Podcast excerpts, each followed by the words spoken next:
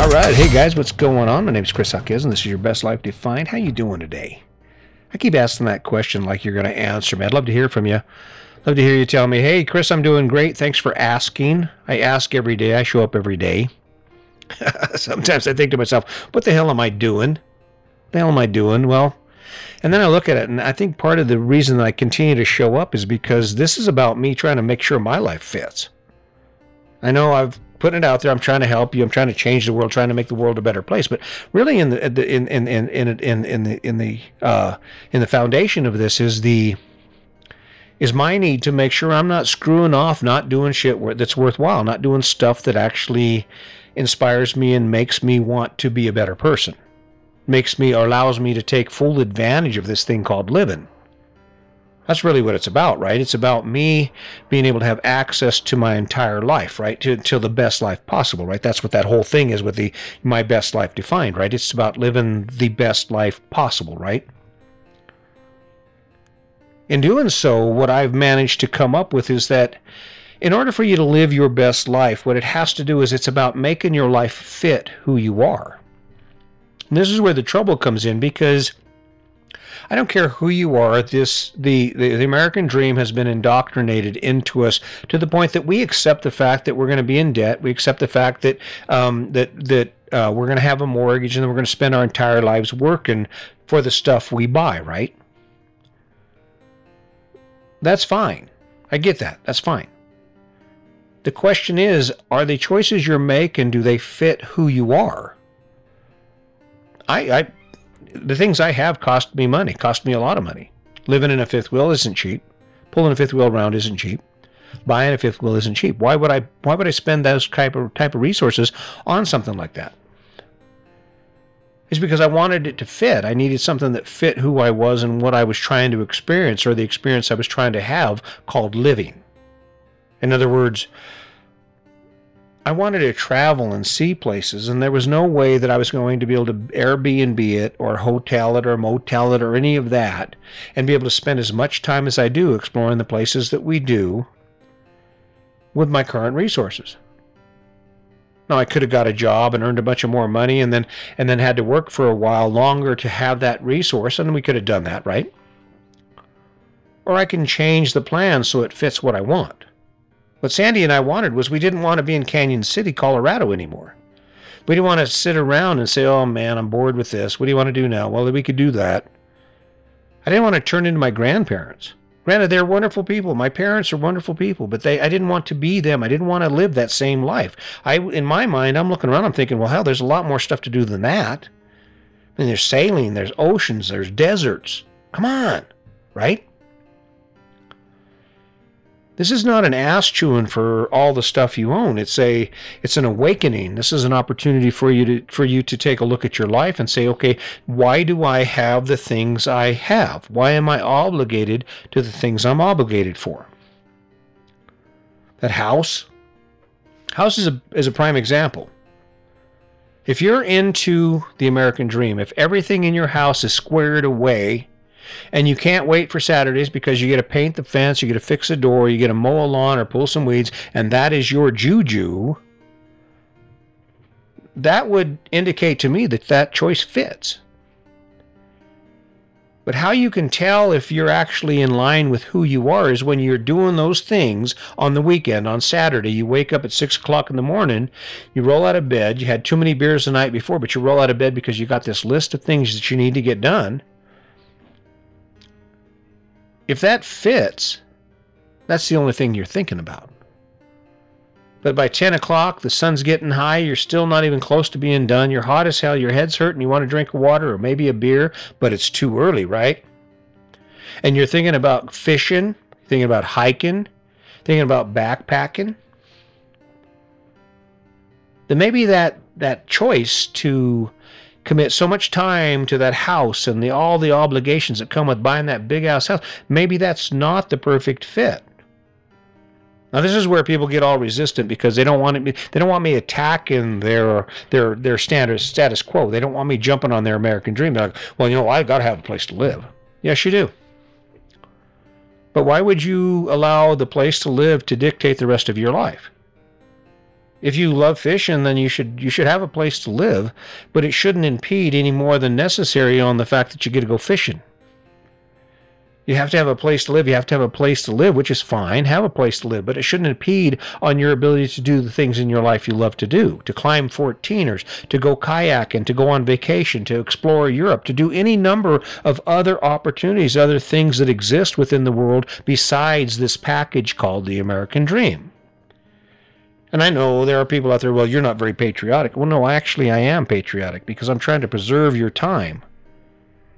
The idea for me is I'm going to live today, and I want to make sure that I live the shit out of today. I want to live it like I want to make it as good as I can. And in order for me to do that, sometimes I have to do stuff like this, which opens up my mind and my thoughts and reinforces in me what I need to take care of in my life. Because I'm really careful about it. You know how many times I go in a store and I don't buy a single thing? You know why? Because 5-6 years ago, we got rid of a whole lifetime of stuff. And what was ironic about it was we got rid of stuff we hadn't touched in years, in 10 years, in 15 years, in 20 years. That was a big mistake. All I can think of is imagine if I'd had the money or the time it took to acquire all that useless stuff that I didn't need, right? Imagine what decisions I could make, right? So when I walk out of the house and I head into a store, I have a specific need. And even when I know that thing I need is necessary, I have to have it, right? It's a requirement for my choices, right? I still hesitate. Because the last thing I ever want to do is put myself in that same position where I acquire a bunch of stuff that consumes my time and my money, but doesn't satisfy who I am or what drives me forward. It doesn't fit. It doesn't fit. I have mountain bikes. You know why? Because I'm physically fit. I love to ride my bike. We kayak. So I have kayaks. You know what I don't have a lawnmower. You know why? On the scale of all the things I could do in life, mowing a lawn isn't up there. Mowing a lawn is way down there. Right now I don't have a big house. You know why? Because I know that owning a big house would require a lot of my time. It would require a lot of my resources. And I'm not done playing yet. Not done doing the things I love to do. See, this is not an attack on your way of life. It's an opportunity for you to take a step back and ask yourself, well, why did I choose what I chose? And if you can't find a good enough reason to continue down that path, then that's a perfect opportunity for you to say, okay, let's stop right here. Let's not make it any worse. Let's go ahead and stop right here and let's start over. And then it starts with those questions. Why? Why? How can I make it better? If you're missing out on things that you'd love to do simply because the things you have are requiring too much of your time or too much of your money, change something. Reduce that burden on your time and your money to the point that you can use those resources to go after the things you truly love to do. Now there's the scary part, because most of us don't have the endurance to do a bunch of crap. I mean, our lives are full of stuff as it is, right? You wake up in the morning at 5 o'clock. You don't get to bed till 11 o'clock. Your head is spinning. You might get 4 hours of good sleep, if that, and you get up and you repeat that. So how in that am I supposed to give you a way to where you add something to your life? I don't know, maybe take something away. What's the worst that could happen if you didn't mow your lawn this weekend, but you went fishing instead, right? Oh my God.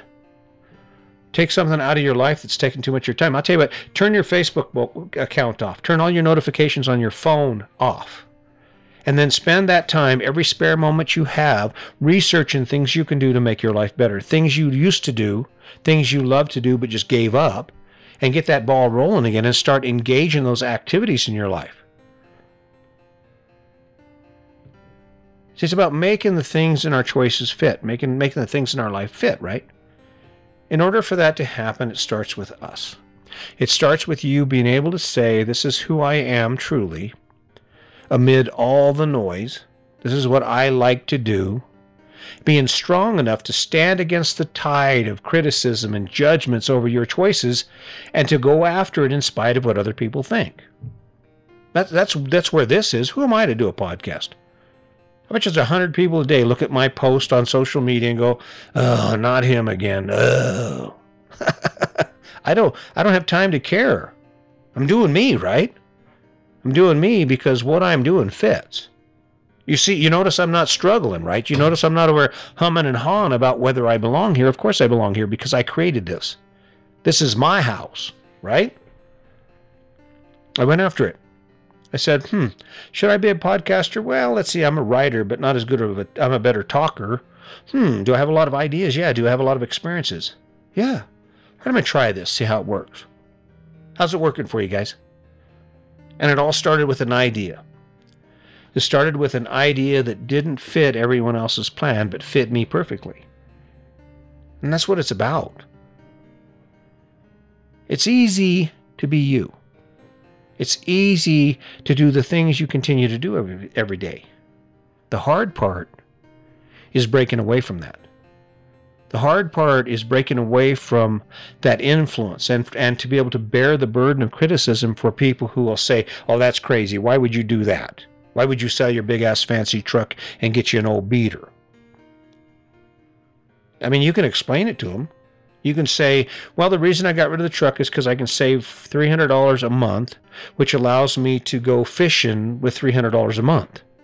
I can go play golf for $300 a month. I can put $300 a month in the bank, and in a year, I'm going to have enough money to go to Alaska. I'm going to have enough money to do this or to do that. And the cool part about it is because you step back and you think about who you are and where you're headed, you have a way better chance of making sure that choice fits exactly who you are. Boat people don't need big houses. Big house people don't need boats. Boat people don't need RVs. RV people don't need boats. Carpenters don't need a KitchenAid mixer. Right? Are you following me here? Concrete guys don't need fancy china, right? The ticket for you to live your best life is simple. The recipe is right there. Wake up and spend some time with yourself and ask yourself who you are and what really inspires you. Where does your energy come from? Who do you envision yourself becoming? Evacuate your mind from all of those ideas that other people have given you, this idea of the American dream, the idea that someone actually, that it matters to someone that you drive a fancy-ass truck. Because believe me, it doesn't. And instead, become honest with yourself. Be honest with yourself about who you are and where you want to go and how you truly feel about the things you do every day. And for those things that are unbearable, those things you ask yourself, you wonder, why am I doing this? Pick one of those things and make a plan for changing it. Evacuate it from your life and use that space, that time, that energy, that experience to build the life you deserve to live. That is the ticket. Make that life fit. Make it fit like a glove. So you know why you do what you do even before you do it. So you can see your direction. You have a story that everyone knows about, that you embrace and you share because it inspires you to keep moving towards the things you need to do. Because you want it, right? That's the ticket right there. That's the culmination of living your best life. And it's a lot easier than you think. Is it scary? Yeah. It's hard. It's hard to continue to wake up and do things when you don't feel you're great at it, or when you're still not there, or you're not as good as the person next to you, or you're a nobody. But if it fits you, the rest of that doesn't matter, right? So I don't know. I'm just one guy showing up every day trying to change lives. I really appreciate it. I got some really good news this week. I'm excited. I don't know if you can tell, but I'm up, feeling really confident about where I am and why I'm here. This is my show. I do it for you because I know that there's someone out there that's ready for it. I know there's someone out there that's ready to say, okay, I'm going to do it different than I have been, and I'm going to make sure my life fits who I want to be. So keep that in mind. Let's not forget about the kindness. And as always, just remember, today's your day. Make it a good one.